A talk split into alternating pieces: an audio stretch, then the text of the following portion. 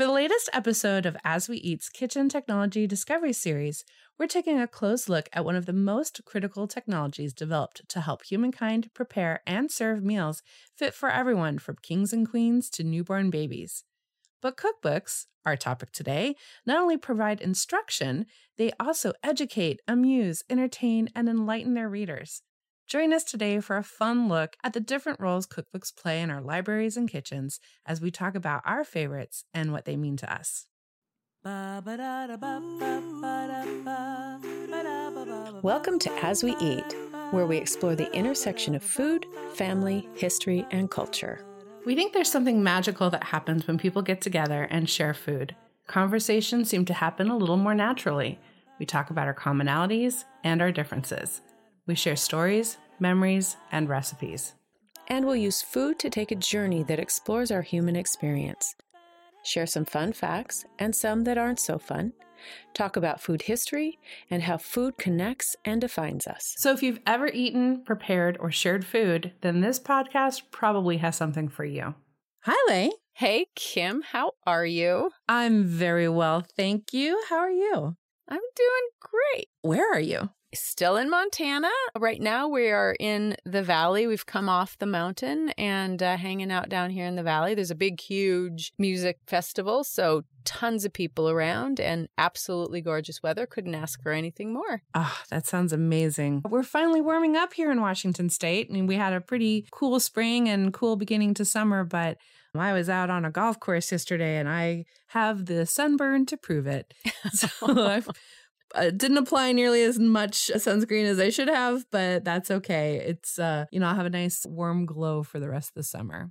You know what? I thought that I would start our episode out, as I usually do, because it is my jam, with a little bit of history about cookbooks, if that sounds good. Yeah, I would love because it occurred to me that I've always just taken them for granted. I've always had them in the house. They've always been accessible. I never thought about where they really came from and how they came to be part of our kitchen lives. What can you tell me? Well, I think I'll start out with the oldest surviving collection of recipes, which is called the Yale Culinary Tablets. And these are three clay tablets from Mesopotamia dating around 1700 BC, very old. Yeah. And the tablets actually include lists of recipes as well as how to prepare the dishes. One of the tablets includes 25 recipes for stews and broths. One of the stew recipes included is called a sikbaj, and I hope I'm pronouncing that properly. Dan Jurafsky explains in his book, The Language of Food, A Linguist Reads the Menu, as it must have been amazingly delicious because it was a favorite of kings and concubines for at least 300 years and celebrated in story after story. The tablets also provide us with a sense that the presentation of the food was as important as the methods in which they were made. They describe these complex molds and utensils that were used to display the food creatively. The recipes included were likely made for Mesopotamian royalty and not the regular Meso population, which seems to be the case in more recent surviving historical cookbooks. The oldest surviving cookbook that could be classified as a cookbook by our modern standards, meaning it has paper pages, is by Apicius, the famous first century epicure, who is described as the most gluttonous gorger of all spendthrifts, who established the view that the flamingo's tongue has a specially fine flavor. Yum. Wow. Yeah. So, in his book, De Re Coquinaria, or On the Subject of Cooking, it's actually 10 books that are divided into categories that we would be familiar with as chapters in our modern cookbooks, like meats, vegetables, legumes, flamingos. Not really. but in all, there are 500 recipes focused mainly on dinner or supper that were served in Roman households. Again, likely the elite and royal. As a matter of fact, the 9th century editions of this cookbook are used in the Vatican in Rome. Wow. Moving on to the 8th and 9th century, we find Kitab al Tabikh, a cookbook that historians believe was written for Prince Saif al Dawla for the purpose of refining the culture in his court. This is the oldest known Arab cookbook and includes cuisines from the Arabian Peninsula to Persia. So, porridges sweetened with dates to stews associated with Iraqi cuisine. Now, much like the previous three books that I've listed, the Book of Sent Soví, written in the 1300s, gives us an extraordinary glimpse into the culture of the time it was written and published, in this case, the medieval culture. And I would go so far as to say it may even be a precursor to what we know now as community cookbooks. It appears that this book, like many medieval cookbooks, was compiled from several different manuscripts and even included input from some of the readers. This next cookbook moves from strictly food and preparations to how food affects us. I'm not even going to try and pronounce it, but it means essential knowledge for drinking and feasting, and it combines the Hippocratic and Chinese medicine traditions with Near Eastern cuisine, so essentially Mongolian cuisine. Wow. And again, it was a cookbook designed for royalty. The author was responsible for not only creating food that was delicious and exotic, but also healthy for the royals.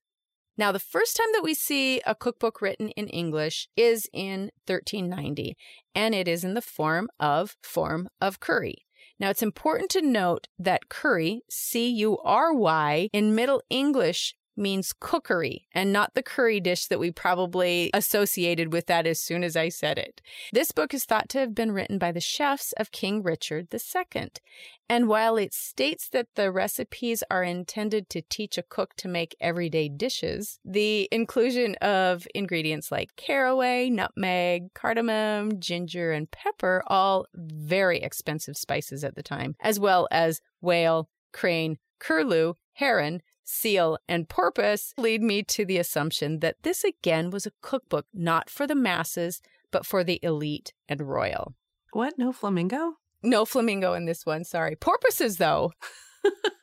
so, as I mentioned, cookbooks were originally only fit for kings. They were truly symbols of social status. But with technology came larger audiences. We saw the introduction of the printing press in the mid 1500s, which made it viable to build audiences beyond the rich and famous. What followed were cookbooks that were marketed to these once marginalized populations. The titles of the cookbooks were explicit in their targeting of these less well off readers, as in the example of Plain Cookery for the Working Classes or The Art of Cookery Made Plain and Easy. Regardless of the titles, though, we were now seeing classes other than the elite and royal being represented in cookbooks. In the 1700s, we start to see housewives as a group being marketed to. Now, these aren't your thrifty housewives looking for time and financial hacks. These are gentle women responsible for large estates, which included the oversight of servants, directing cooking, brewing, baking, butter and cheese making, managing medicines for the household, and the dyeing of textiles. A great example of this is The English Housewife by Gervase Markham. Now, I want you to note that Gervase Markham is male. By the 1800s, with the emergence of middle class who wanted nothing more than to imitate the lifestyle of the rich and famous, publishers saw that it was a woman's insight into running a household with fewer servants that would make the cookbooks more appealing. So we start to see female authors rework some of the earlier cookbooks to include simplification of dishes, substitution of less expensive ingredients, and at the same time providing a lot more detail into the methods of preparation specifically suited to their means. Now, with literacy rates skyrocketing in the 19th century, especially in Northern and Western Europe and the United States, as well as higher income levels, more opportunities were created for the cookbook industry. Titles now start to include phrases like for all households, for everybody, for all classes. These subtitles may have seemed to be more inclusive, but it still really boiled down to the price of the publication and the types of ingredients that were used in the dishes that dictated the strata for which these were created. By the 20th century, Group identification was largely dropped from titles, and even recipe names that indicated status were modified. Henry Notaker gives a great example of this in an article written for The Atlantic. Quote, in an 1897 Norwegian cookbook, one dish was called Poor Man's Roast Goose. Since goose was an expensive food, the recipe suggested using the more cheaply available liver, larded, and prepared as roast goose. In the 1911 edition of the book, however, the dish was simply called liver roasted as fowl. That's fascinating. With an abundance of food, the second half of the 20th century saw an explosion in cookbook publications. Names like Erma Bombeck, Betty Crocker, and Julia Child begin to provide personalities and identities that empathize with the cook, who bring a human component to cooking and cookbook. Gosh, that's fascinating. You know, you're bringing up some really important points and stuff that I'm going to want us to continue to touch on as we have this conversation. The idea of cookbooks as marketing of a lifestyle, especially. Mm. So I want to take us back for a minute to remember episode 36. We had that feminism at the kitchen counter episode where we were digesting, some pun intended there, the fabulous essays from Betty Crocker to Feminist Food Studies, Critical Perspectives on Women in Food. And that was edited by Arlene Voski Avakian and Barbara Haber. And there was a section on reading recipes and cookbooks as creative expressions that spark some really great conversation about how cookbooks transcend instruction and instead serve or additionally serve as culinary memoir, autobiography, or ethnographic view of personal experiences within different food ways. From that book overall, there was an essay by historian Nancy Harmon Jenkins that really resonated with me and it caused me to start to examine the content of my own cookbook library to look at it as well who does this collection belong to and what does it actually say about me? Now she writes quote cookbooks can tell us much about the food of past times but the views they present of historic kitchens and of women's roles therein are necessarily limited. Cookbooks are prescriptive rather than descriptive, describing not so much what people actually ate, what women actually cooked, as what the authors hoped they would eat and cook. End quote. After reading that passage by Nancy Jenkins, it really made me think that there's another part and party to that conversation. I mean, of course, we're talking about the people who are writing and publishing cookbooks on one side of a coin. But the other side is that there are those of us who collect, read, and cook from those books and what it is that we're trying to accomplish when we, you know, are participating in reading a cookbook. I imagine I cannot possibly be alone in this because I collect cookbooks that are not only relevant to the types of food and cuisines that I particularly like, you know, I'm always looking for that good weeknight, easy family recipe that will appeal to not only myself and to my husband and anyone else I'm feeding, but there's also those books I collect that are beyond the boundaries of my personal preferences. They might be foods that I want to try or cuisines with which I'm unfamiliar and I'm trying to gain a grounding in the context. I can read those for fun, almost like a literary fiction experience, mm. or mm. of course, they they can just be flat out instruction as well.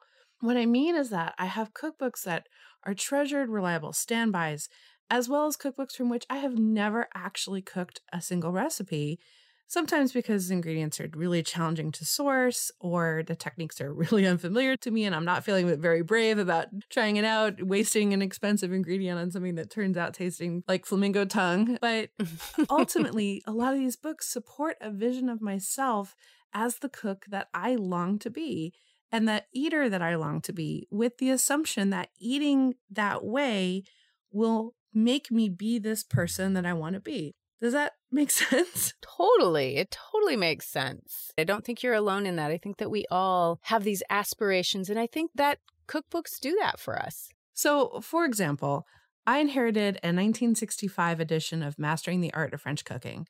And I will admit that I've never actually cooked from this book because I am more than a little intimidated by its scale and its prestige. This is like the book, right? This is the Julia Child, Simone Beck collaboration. But I love looking through it because some of the pages are dog eared. There's food splashed on them by a previous cook. And it's fun to try to trace what recipes were especially popular because there's evidence of use of the cookbook. So things like hamburgers with cream sauce, artichokes braised with wine, garlic, and herbs, and chocolate souffle. Definitely, those pages showed the most signs of wear and tear from its previous owner. And I like to imagine whether those dishes make up one comprehensive meal or whether they just were tried and true sections of the book that this person came back to time and again. To me, it's sort of this mystery to this cookbook that is above and beyond its basic intention, which was to bring French cooking outside of France to the rest of the population. I have a treasured copy, and I've talked about this before California Cooking by Mable and Gar Hoffman. And I bought this one at a school scholastic book fair in 1984. It still has the stamp from the school in the back of the book that proves that it was purchased. And I have cooked recipes from this book. This particular selection is a 100% example of a cookbook that I purchased because I believed or hoped that by cooking food in a California style, because the whole collection is based on this idea of using California produce and being able to experience a little bit of California no matter where you were. That somehow I would in turn develop and grow into the kind of person who embodied that California spirit. I would describe that person as sun kissed, always on the go, affluent, cultured, no problem picking up an avocado and making something besides avocado toast out of it. This was how I envisioned growing up in Los Angeles in the 80s. This is what I thought a Californian would be like. But as I look through it all these years later, its pages are stained from my efforts as a 10 year old to make classic Caesar salad um, and lemon tree chicken, and a testament to how your perception and your tastes and food changes over time.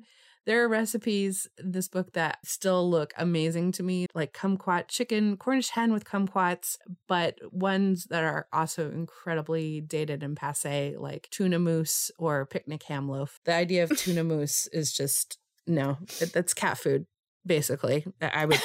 I think it's I think of it as cat food. So those two books really embody all this hope and dream that I have of the person I would be if I cooked that way and if I ate that way. Mm-hmm. And that's to me what resonates with the idea of the royalty cookbooks is because, as I said, it's for those of us who aspire to eat like royalty and who in turn then might feel like royalty. And then on contrast, I have two other books that are have really lasted the test of time. One of them is The Complete Indian Cookbook by Michael Pandya. This is another one I know I've talked about before which was the main guide from which my dad and I cooked curry dishes. And from this book, I learned how to make curry blends and spice pastes that serve as the backbone for curries, as well as I learned a bunch of British food names that I didn't know before aubergine, rocket, coriander, or what we know as eggplant, arugula, and cilantro. What I also love about this book is that the ingredient list for each recipe is written in both metric and imperial and American measurements, which I think I've actually never encountered another book like that is intended for multiple audiences. Funny note, though, that although the uh, author includes examples of which dishes from the book would compose a nice vegetarian or non vegetarian menu, we never used them. We always made up our own menus using our favorite dishes but drawn from a wide array of regional cooking styles. And so basically, eating dinner, curry dinner at our, house would have been probably akin to um, being served a starter of New England clam chowder, followed by Texas barbecue, and then baked Alaska. All delicious, but definitely a little bit discordant in terms of the areas that these dishes originated from. I managed to finally claim my nostalgic family favorite, Betty Crocker's cookbook, and this is from 1974. And to me, this particular book is more than the sum of its parts because the book was heavily used by both my mom and myself, and it's jammed with additional recipes torn out of magazines from newspapers. My mom's written conversions for time and temperature in the margins. So, like, I have her handwriting throughout the book from mm. when she was adapting recipes. And of course, the whole cookie section is stained with butter and vanilla from my many seasons of holiday cookie baking. This book also really reflects the notion of homemaking from the 1970s. There's a section titled Preserves, Relishes, Garnishes, and Sauces that, when I bought an updated copy in 2000, was renamed Sauces, Seasonings, and Accompaniments because cooks weren't cooking the same way. The recipes are also different in each sections. The meat section from 1974 had recipes for like steak Diane, dishes that would have been very popular at the time. How does your library speak to you and what do you think it says about you? I think that my library really speaks to the nostalgia of food. Most of my cookbooks are vintage cookbooks I do love a modern cookbook. I love the imagery, but I think that the nostalgia of recipes really is what inspires me. Yeah. When I read, especially when I read a recipe that I know came from my grandmother or my grandfather, or even ones from my mom or my dad, I do feel that moment of connection between us all. There is that thread that exists between anybody who cooks from the same book as somebody else where you have that sort of sense of belonging. And that's why I think cookbooks have been such big parts of community building. We talked about it with the suffragettes. We talked right. about it with the African American community. You start to feel these threads come together about what a community is based on how they eat, as well as here's a way of cooking and eating that can help you be either a different person or more of the person that you already are. I think we all still use recipes and cookbooks that affirm our diets, but at the same time, I definitely have books in my collection that are foods that I intend to eat, um, that I'm aspiring to eat a certain way. And of course, this California cooking book, Tuna Mousse aside, it still speaks to me all these years later. Right. I still want to cook and eat like this. I still want that sunny barbecue afternoon where I'm flipping veggies and teriyaki pinwheel chicken skewers. And I'm trying to remember what else is in this book that has always fascinated me fruit tarts. So, as we wrap up, you know, it's pretty obvious to me that we're going to need to keep talking about cookbooks because we have barely cracked the cover on this topic. Again, some pun intended there. And so, I, I think that's something we're definitely going to have to look forward to in our next season of As We Eat. But as we conclude this episode today, I want to talk for a minute about the changing face of cookbook literature.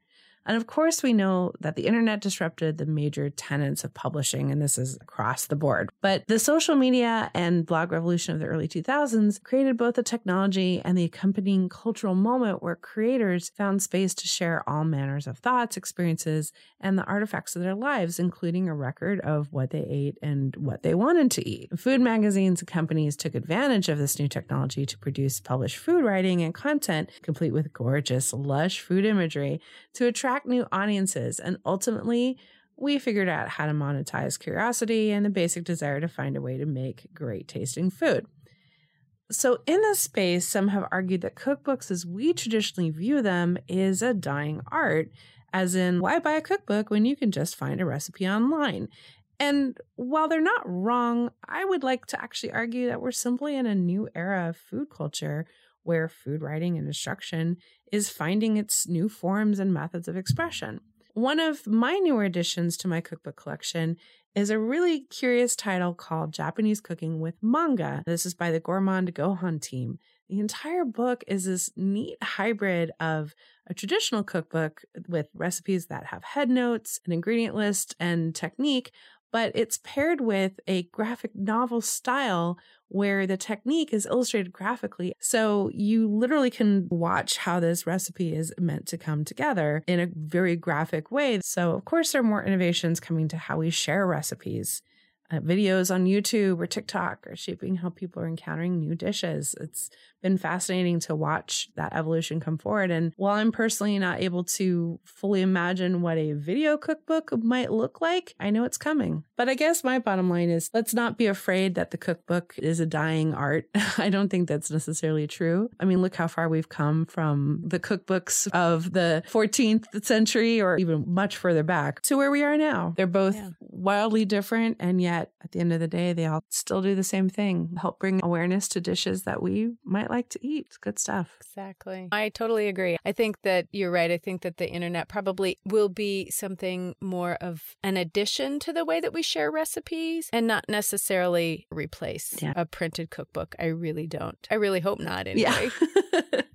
you know, I'm hard pressed to imagine a world without the book. And one thing that we learned in library school was that there was a 2000 year overlap between the papyrus, which was the primary force with which people were recording data, and the codex, the paper book that we know today.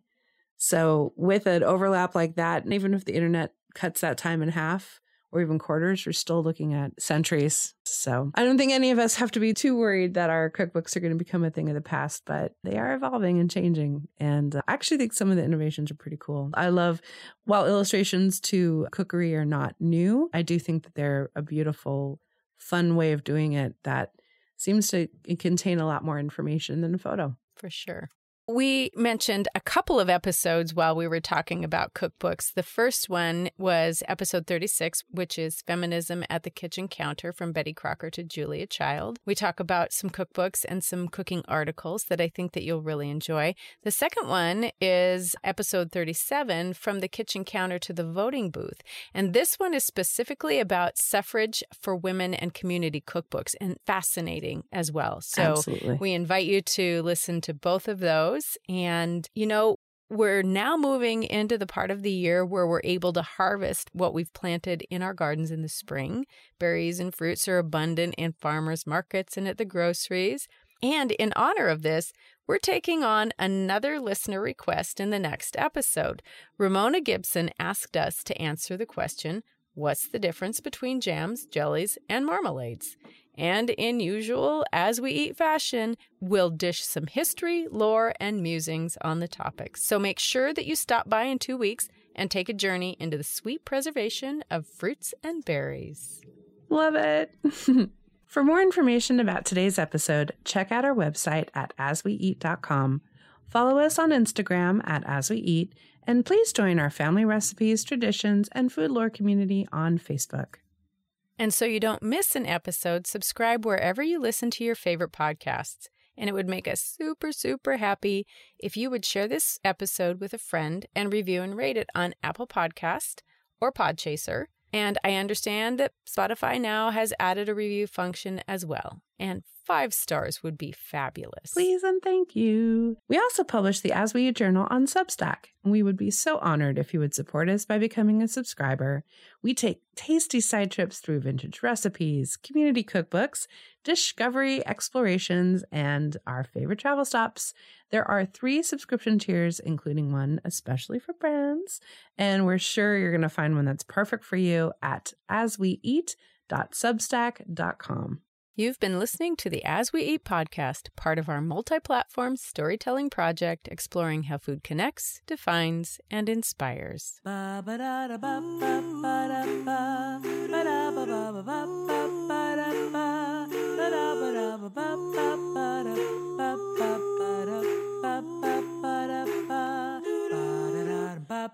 ba ba da ba